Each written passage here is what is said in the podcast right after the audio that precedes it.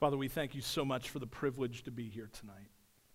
I pray, Father, that you would do an amazing work in all of our hearts and lives. I pray as we dig into these two verses, Lord, that you would do what only you can do. I pray that each and every one of us would leave here different than what we were when we came in, Father, and that in that you would receive all the glory, honor, and praise. Father, we thank you for the privilege to hear from your word. I thank you for the privilege to preach your word. And I thank you for the honor, Father, that we can gather together and sing praises to your name and be encouraged by one another. We love you.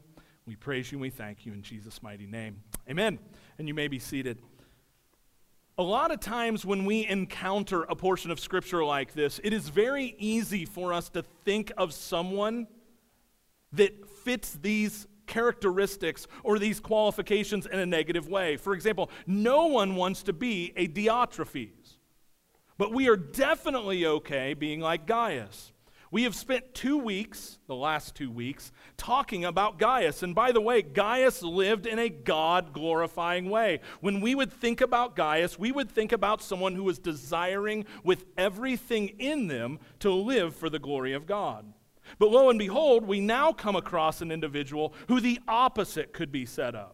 And hopefully, no one in the room lines up perfectly with all of the things that Diotrephes is guilty of doing within the church.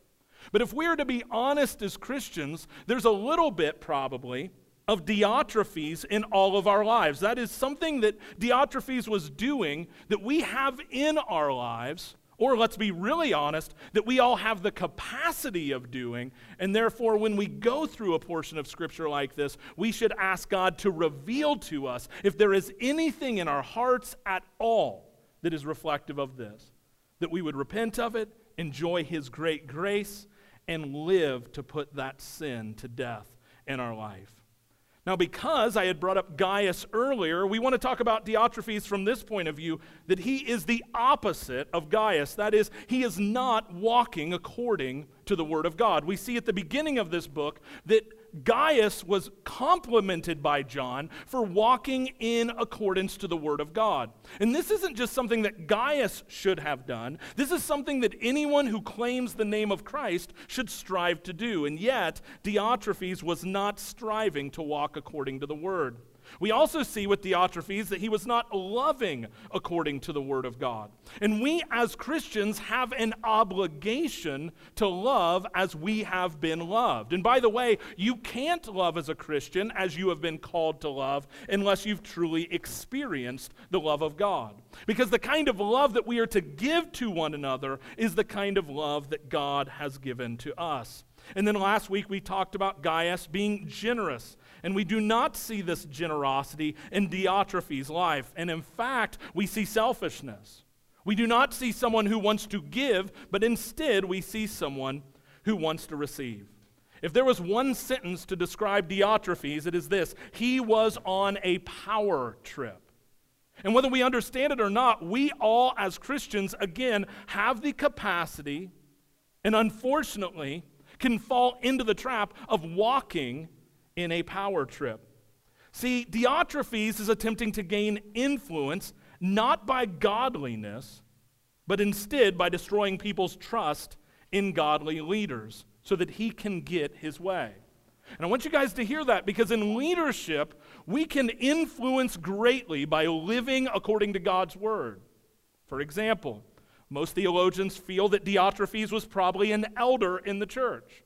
And something we talked about on Sunday and have talked about on previous Sundays an elder has qualifications. That is, certain things that an elder should have in their life when they stand up before a congregation and say, I want to be an example to you of what it is to live for Jesus Christ.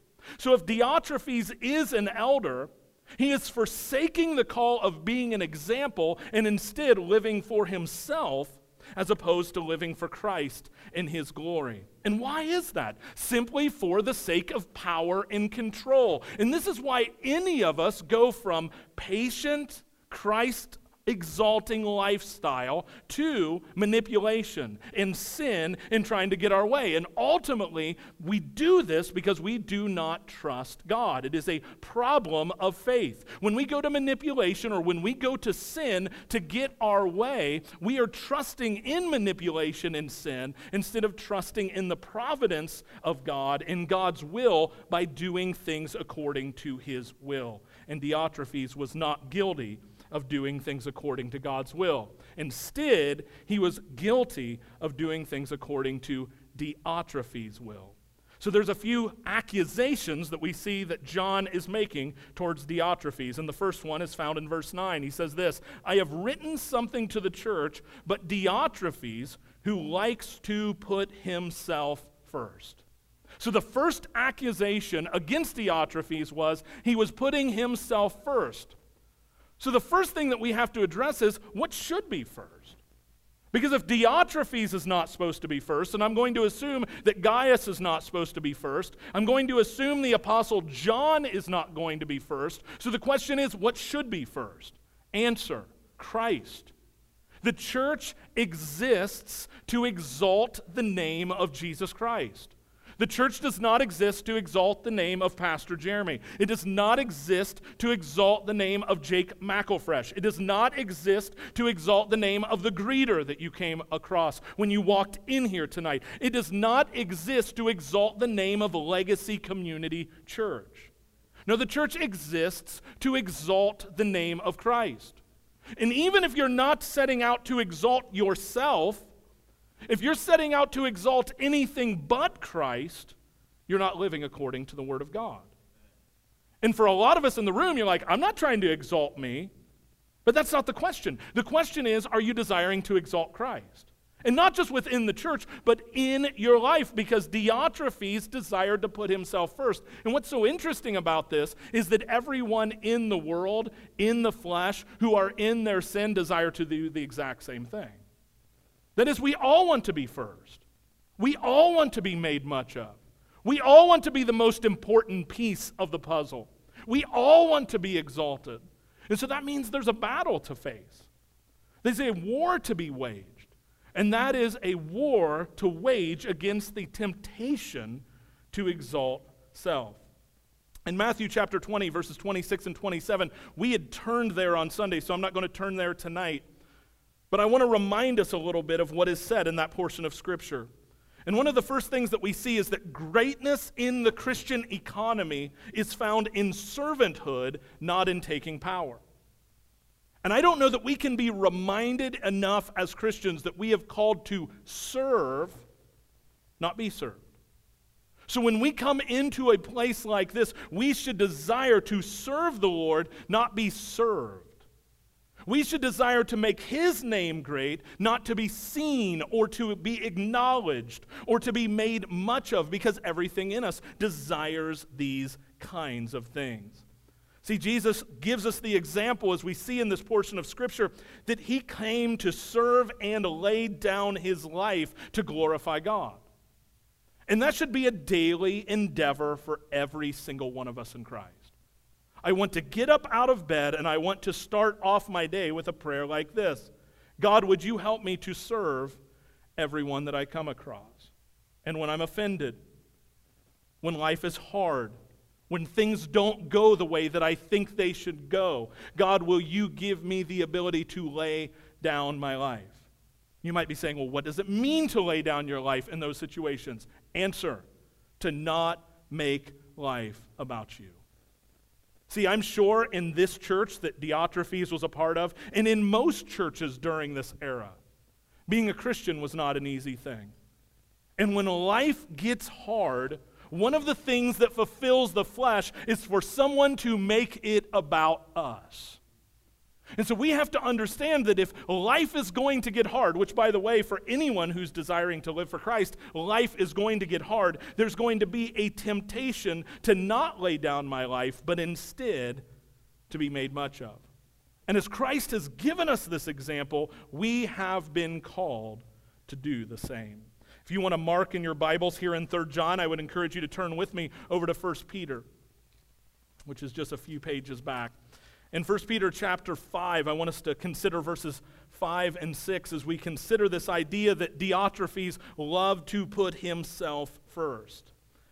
In 1 Peter chapter 5 verse 5 we see a familiar phrase that we'll see in another portion of scripture as well, but this is how it starts.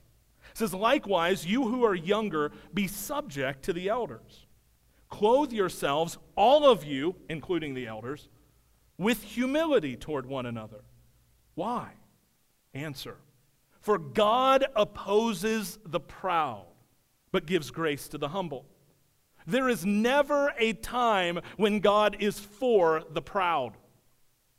That's important for us to embrace. He's always against the proud, but where God gives his grace is to the one who is humble. He goes on to say this Humble yourselves, therefore, under the mighty hand of God, so at the proper time he may exalt you. So the exaltation is never by me exalting myself, but instead, God exalts us at the proper time.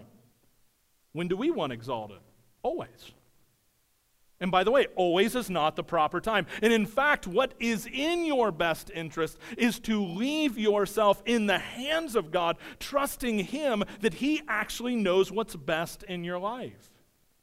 And that's one of the most difficult things for us to do and Diotrephes, like many of us, struggled with the humility of trusting God's timing in life.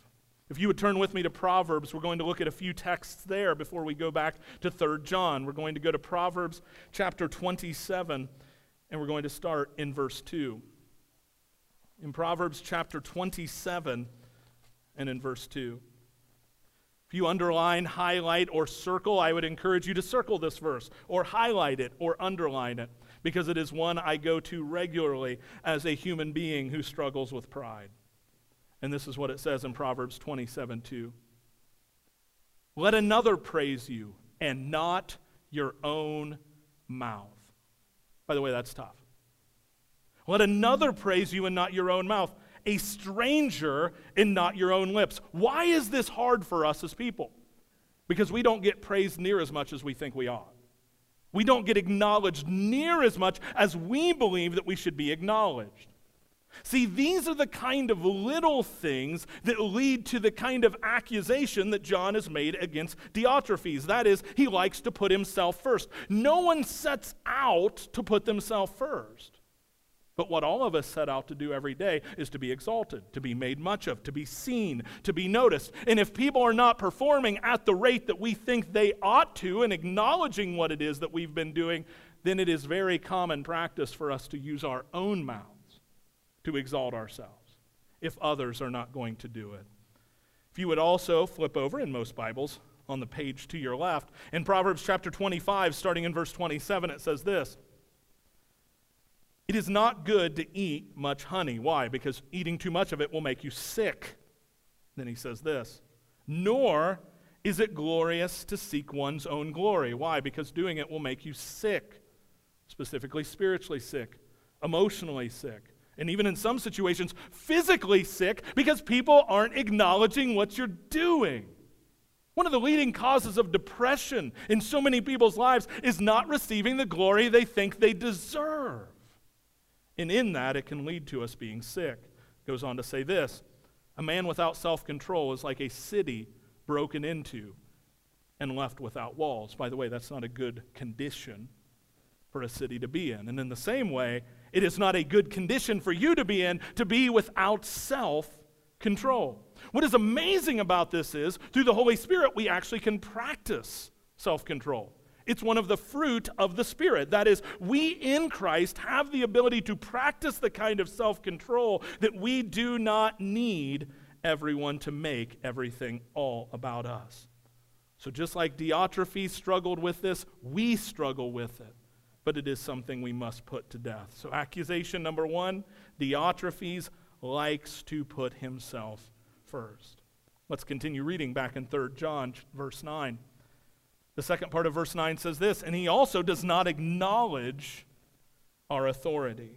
Problem number two, he does not acknowledge the authority of godly leaders like John, and he does not obviously honor or respect the authority of God's word.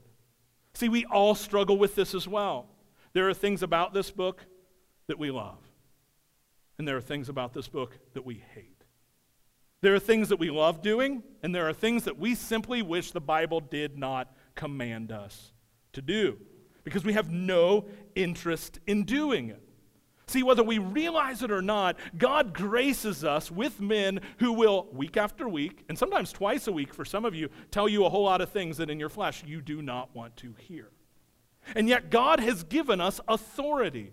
And by the way, the authority I have is not because I have a title, title like elder or pastor. The reason I have authority is because I give you this, because this is what is authoritative.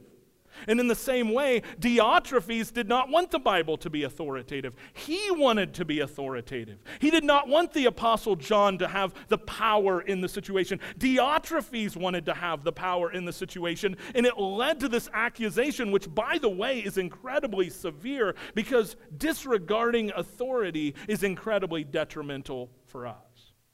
In Hebrews chapter 13, verse 17, it tells us that God has given us leaders in the church to obey and submit to. Well, what are we obeying and submitting to? Just them in general? No. We're submitting to them, sharing the word of God with us, and then us walking in accordance to it. And what is interesting about this is that it tells us that the elders or the leaders of the church are someday going to stand an account for the way that they shepherded you or the way that they gave you the truth of God's word. And then he goes on in this verse to tell us to not be resistant to this or make the elders' lives hard by not submitting to the word of God because that's not good for you and that's not good for them. This was not good for Diotrephes, and it was not good for the church for him to resist authority. And in the same way, it is not good for you and it is not good for me that a congregation would resist the authority of God's word and resist what is being proclaimed to them. Why is that? Because the desire to resist is a desire called sin. And the wages of sin is death. We are raising a generation, and Unfortunately, one has already been raised before us that absolutely disregards authority at all costs. It used to be that if a child came home and said, My teacher was mean to me, that the parent would give the teacher the benefit of the doubt. There used to be a day that if someone was offended by the pastor, the person they were sharing it with would give the pastor the benefit of the doubt. There used to be a day that when a police officer was accused of doing something, the culture would give them the benefit of the doubt. But those days are gone. And in fact, we live in a culture where people are guilty until proven innocent, even those who are in authority. Why? Because so often we are like Diotrephes. Because if there is authority and I am sinning, I'm in big trouble. But if there isn't authority and I'm sinning, who cares? And so, in this, we have to understand that authority is a grace of God given to us, specifically authority that operates according to His Word, as a means that God uses to keep us from sinning because sinning leads to death. And so, God, in His grace, gives us authority to keep us from sinning so we may live. But Diotrephes was not interested. He wanted to resist that authority because he believed his wisdom was greater than God's. In James chapter 4, if you'll flip over with me again, not real far from the text that we are in, but in James chapter 4, verses 6 and 7, it says this, and again, you're going to see another familiar phrase. In James chapter 4, verse 6, it says this But he gives more grace. That's exciting. Anytime I see an offer of more grace, I should get excited as a Christian. Tell me how. Answer How do I experience more of God's grace? Therefore, it says, God opposes the proud, but gives grace to the humble. Another call to humility. And then instantly goes to this statement Submit yourselves, therefore, to God. The most important act of humility you will ever make in your life is to submit yourself to God. Not submit yourself to government, that's not the most important. Not submit, yourself to your local pastor, not the most important. Not to submit yourself even to your parents, not most important. What's amazing is when we submit ourselves to God, we're going to do all of those things in the way that God has called us to do them. But if we do not submit ourselves to God, we have no interest in any other submission because if you're not going to bow for God, you're not going to bow for anyone else unless you become again like Diotrephes and make everything all about you. I'll listen to anybody that'll make it about me. You going to make it about me? I'll go along for the ride. But you're going to make it about God? I'm in big trouble. Because naturally in the flesh, I have no interest in doing that. But because of the grace of God at work in my life, now that I have humbled myself, by the way, anybody who is truly saved, you have humbled yourself before Almighty God. But it doesn't stop there. You continue to humble yourself every day because you've got to submit yourself, therefore, to God every single day. Why? So that I can do the next step. Let's resist the devil. There is no resisting of the devil without submission to God. What does that mean? Satan just runs you over because you're weak. You cannot resist Satan without submitting yourself to God. Not one person. Satan is more powerful than you. Good news. Christ is a billion times, a billion times more powerful than Satan. Or as they would say in our culture, Jesus doesn't sweat Satan. He is not concerned. Satan does nothing without the permission of God. But do not forget that that is not you. Diotrephes believed Satan did nothing without the permission of Diotrephes. At least he acted that way. And so many of us trust in ourselves, our own strength. We don't want to submit to God. We want to be able to resist the devil on our own and watch him flee. So, the first step, if you want to battle sin well, is to submit to God. What does it look like to submit to God? To say, God, I can do nothing apart from you. Nothing. I can do literally nothing apart from you. That is the kind of humility that we have been called to. You want to walk in victory, by the way, the victory that has been bought for you by the blood of Christ? Submit to God. Submit to Him every day. Because if not, you'll end up resisting God and submitting to the devil. I want you guys to hear that. You end up resisting God and submitting to the devil just like Diotrephes was doing. Resisting that God given, that blessed gift of authority, namely in God's word that He's given to each and every one of us who are in Christ, and the means, by the way, that He uses to draw men and women to Christ, to humble themselves at the feet of the cross. If you turn with me to one more portion of Scripture before going back to 3 John, as in Ephesians, Ephesians chapter 5, verses 20 and 21.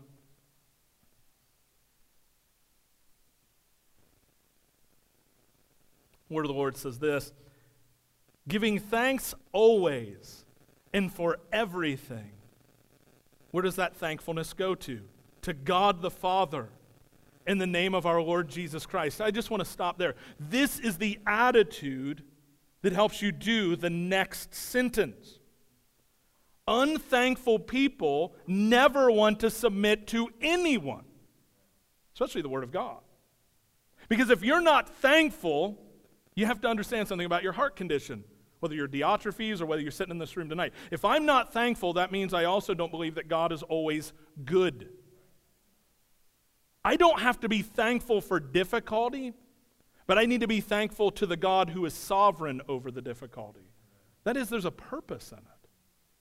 Every single thing that we go through in life, there is a purpose. And that's why submitting to God is so important. Because when you're going through difficult times, if you're not submitting to God, you're not going to be thankful in the midst of those difficulties. He goes on to say this submitting to one another, reason, out of reverence for Christ. So when you submit to anyone that God has called you to submit to, or anything like His Word, it is not to exalt His Word above Christ. It is not to exalt positions like government or parents or pastors above Christ. It is out of reverence for Christ that we submit to those authorities. Well, what does that mean? It's because I respect God and I understand that God is not for the proud. And in fact, as we talked about a minute ago, He is against the proud. And so when you refuse to submit to the things that God has given us to submit to out of reverence for Christ, you are then opposing God's will in your life. And by the way, there is no one who opposes God's will that wins. There's no winning in opposing God's will. And that's why it's important for us to always be willing to submit to one another and to any other authority out of reverence for Christ. And by the way, the next verses, all the way through, Ephesians 6 9, gives us the explanation of what it looks like to submit inside of the Christian economy. And that's your homework to do for another time. So now turn back with me to 3 John, verse 10, and we'll keep on reading accusations that John is making towards Diotrephes. So if I come, I will bring up what he is doing. Next accusation talking wicked nonsense against us.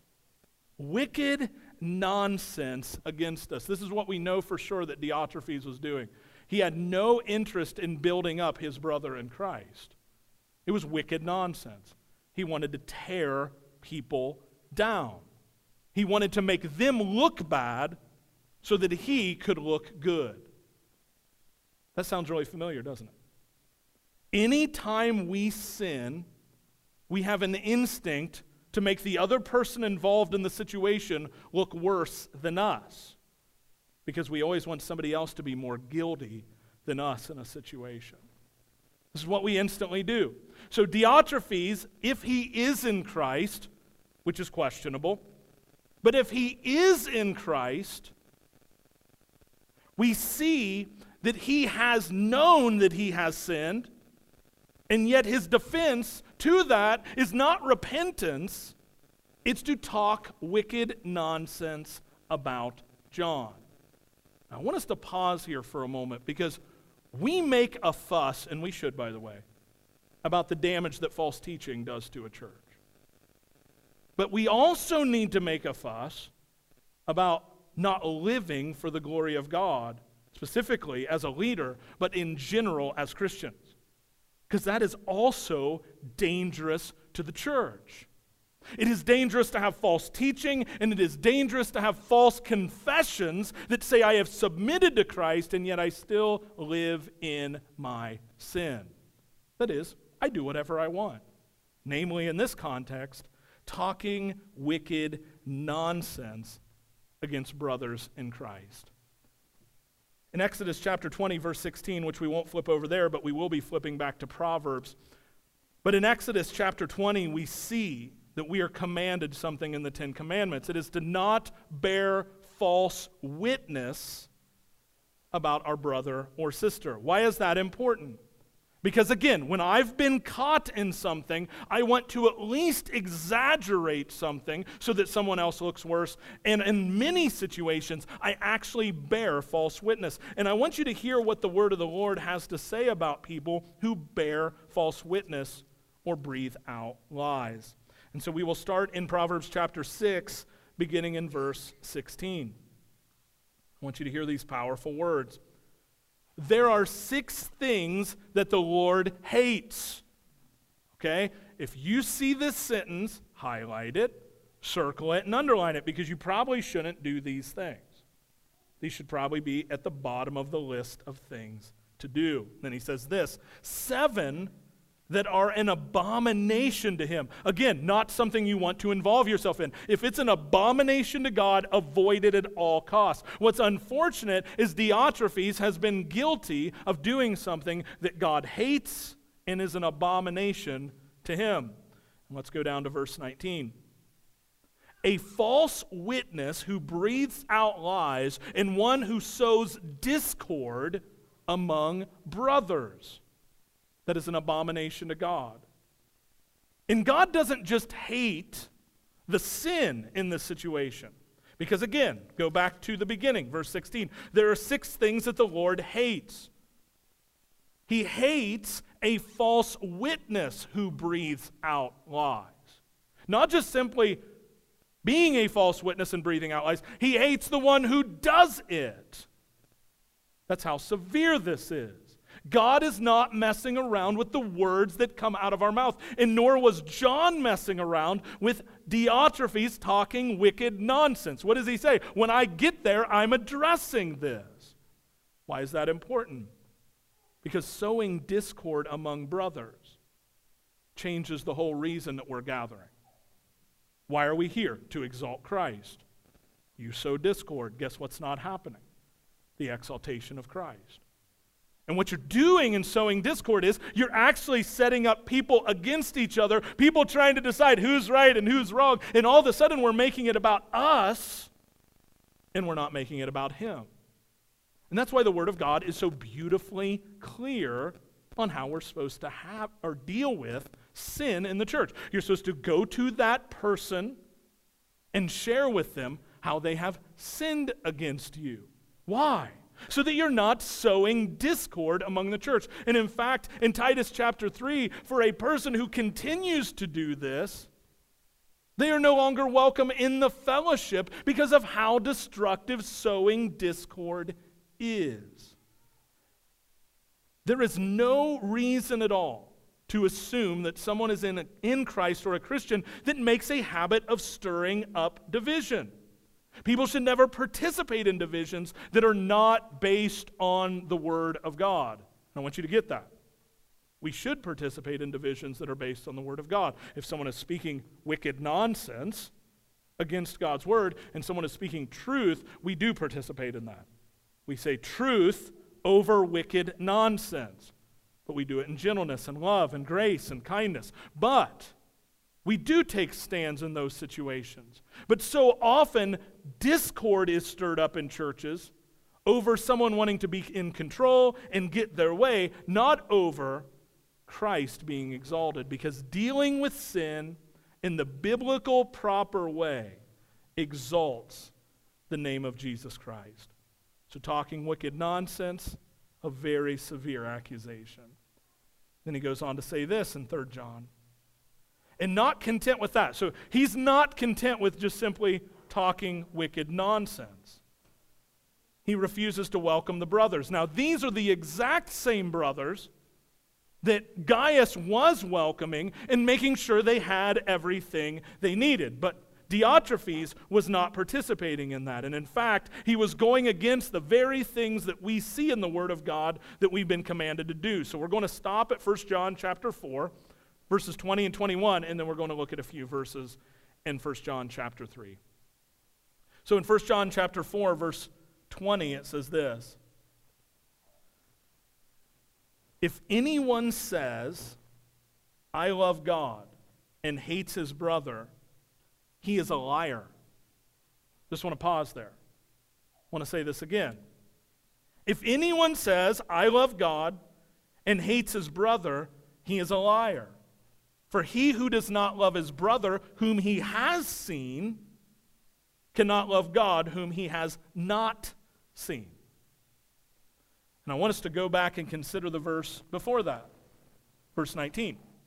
We love because he first loved us. That is, if I've experienced the love of God, I need to fight for a sound mindedness to be able to love those that are around me, even when they are difficult. See, something I don't want anybody to be mistaken for here John's actions towards Diotrephes is love. It's grace. Why? Because he's calling him out for his unrepentant lifestyle like sin where he keeps doing these things over and over and over again because he wants to exalt himself and not God. See, this is what we have all been called to do in 1 John chapter 3, verse 16. It says, By this we know love, that he laid down his life for us. And then the challenge. And we ought to lay down our lives for the brothers. So, who as Christians are we to lay down our lives for? The brothers, the sisters in Christ. That's who we've been called to lay our lives down for. The world is, by the way, going to benefit from this. But if you call yourself a Christian and don't love the bride of Christ and you love the world instead, you've got it backwards. See, we love the world best by loving the bride of Christ. People who claim to be Christians and hate the church should not claim to be Christians. Because of what the Word of God says. Not because of what I say, but because of what the Word of God says. Because it tells us if we cannot love our brother who we do see, and by the way, it doesn't say our brothers who are perfect, because there aren't any of those. We have to love our brothers who are imperfect because we have been loved as we were imperfect by the love of God. So, the kind of love I'm giving is the kind of love I've received. And Diotrephes is not doing this. He claims to be a Christian, but he is not loving in the way that he has been loved. He is not meeting the needs of his brothers. And then it says this in verse 17 But if anyone has the world's goods and sees his brother in need, yet closes his heart against him, this is Diotrephes, how does God's love abide in him? Then he says this Little children, let us not love in word or talk, but in deed and truth.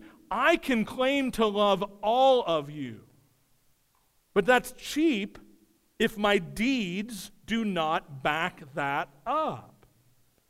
I can tell my wife every day, I love you, but if I treat her like garbage, those words do not overcome my behavior. And in the same way, you can tell your brothers and sisters in Christ, I love you, but do your deeds back that up? Because we, as Christians, have been called to lay down our lives for the brothers. Why? Not so our brothers are exalted, but so that Christ is exalted. Because that's what Christ did. And so we're exalting Christ by acting like Christ, and we only can act like Christ because of what Christ has done in our life. And so, because of that, he receives all the glory. One more accusation. He says this, and he also stops those who want to help the brothers. So not only is Diotrephes not helping the brothers, he's getting in, way, in the way of those who desire to, and then he puts them out of the church. I think Diotrephes has forgotten some very important scriptures in the Old Testament, and I'd like to give you two to consider here tonight. And they're both on your notes. The first one is found in Proverbs 17 13, and it says this. If anyone returns evil for good, evil will not depart from his house. Just think about that. If anyone returns evil for good, by the way, Diotrephes is doing this. These men are doing good to the church that Diotrephes is in, and they're doing good for the kingdom of God. We talked about it last week.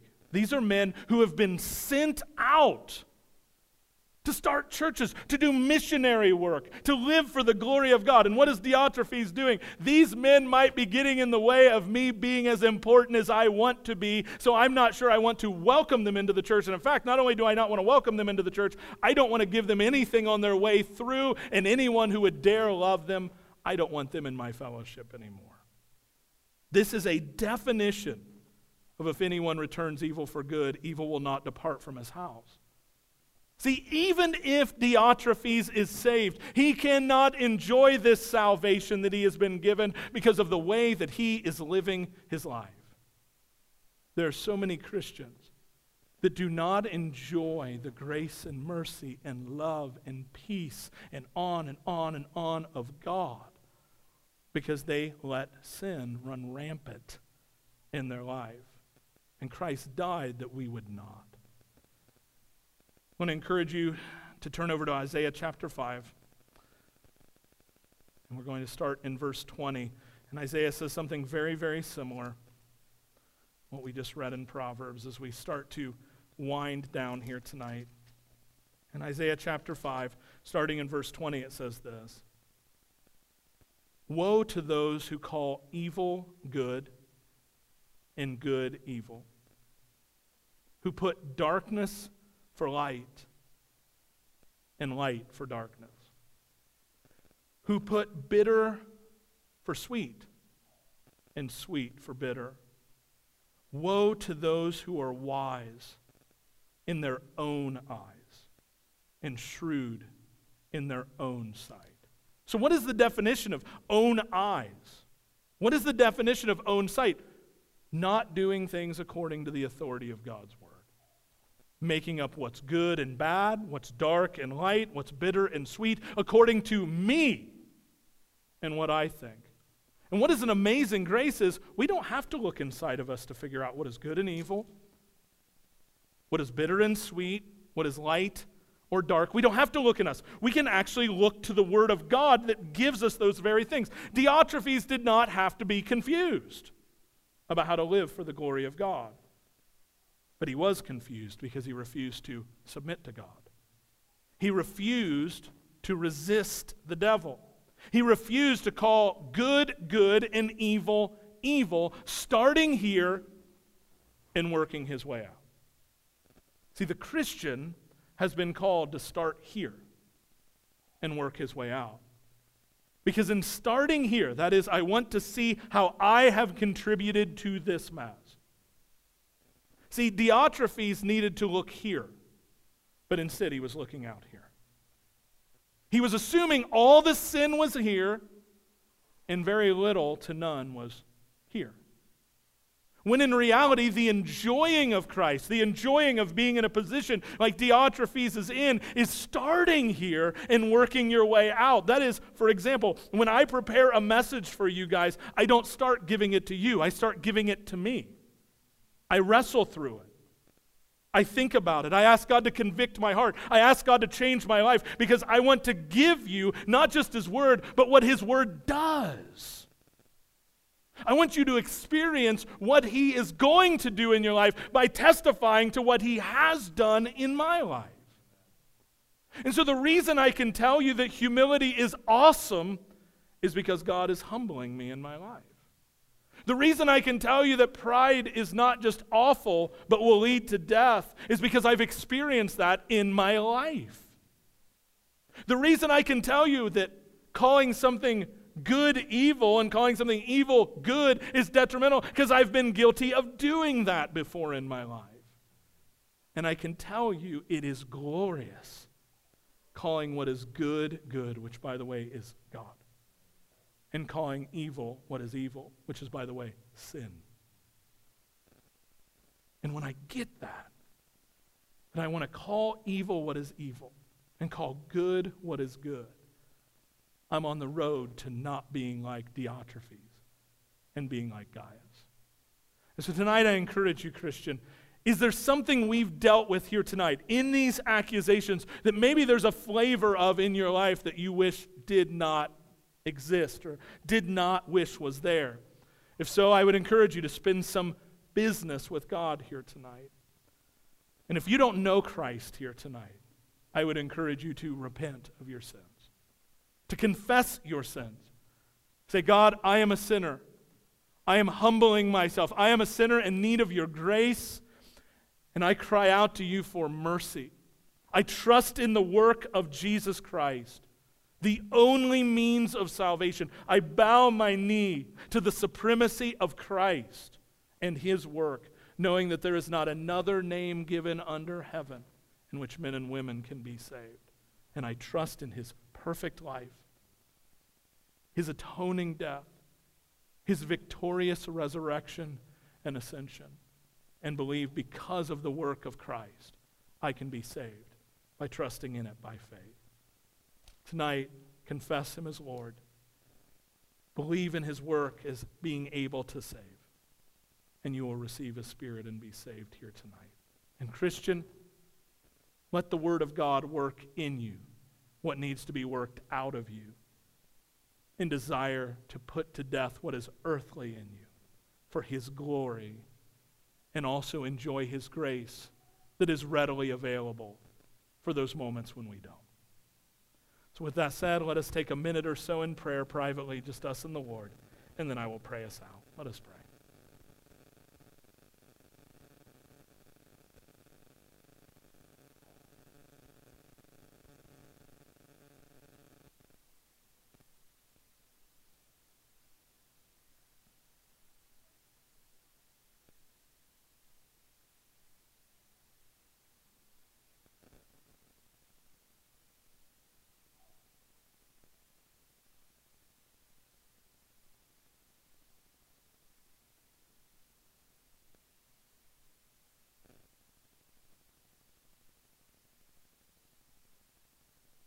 Father, tonight we thank you for the example of Gaius, and we thank you for the example of Diotrephes.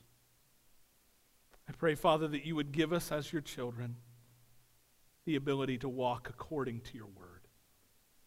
Lord, that you would bring to light when we sin, and that we would enjoy your grace that has been given to us, and that, Father, we would be motivated by the Spirit and by your word to put those things to death. Father, help us to submit to you so that we can resist the devil because he will flee under your power every time. Father, thank you for all you did here tonight, and thank you for all you will continue to do. We pray this in Jesus' holy and mighty name. Amen. All right, guys. God bless. You are dismissed, and we will see you on Sunday, Lord willing.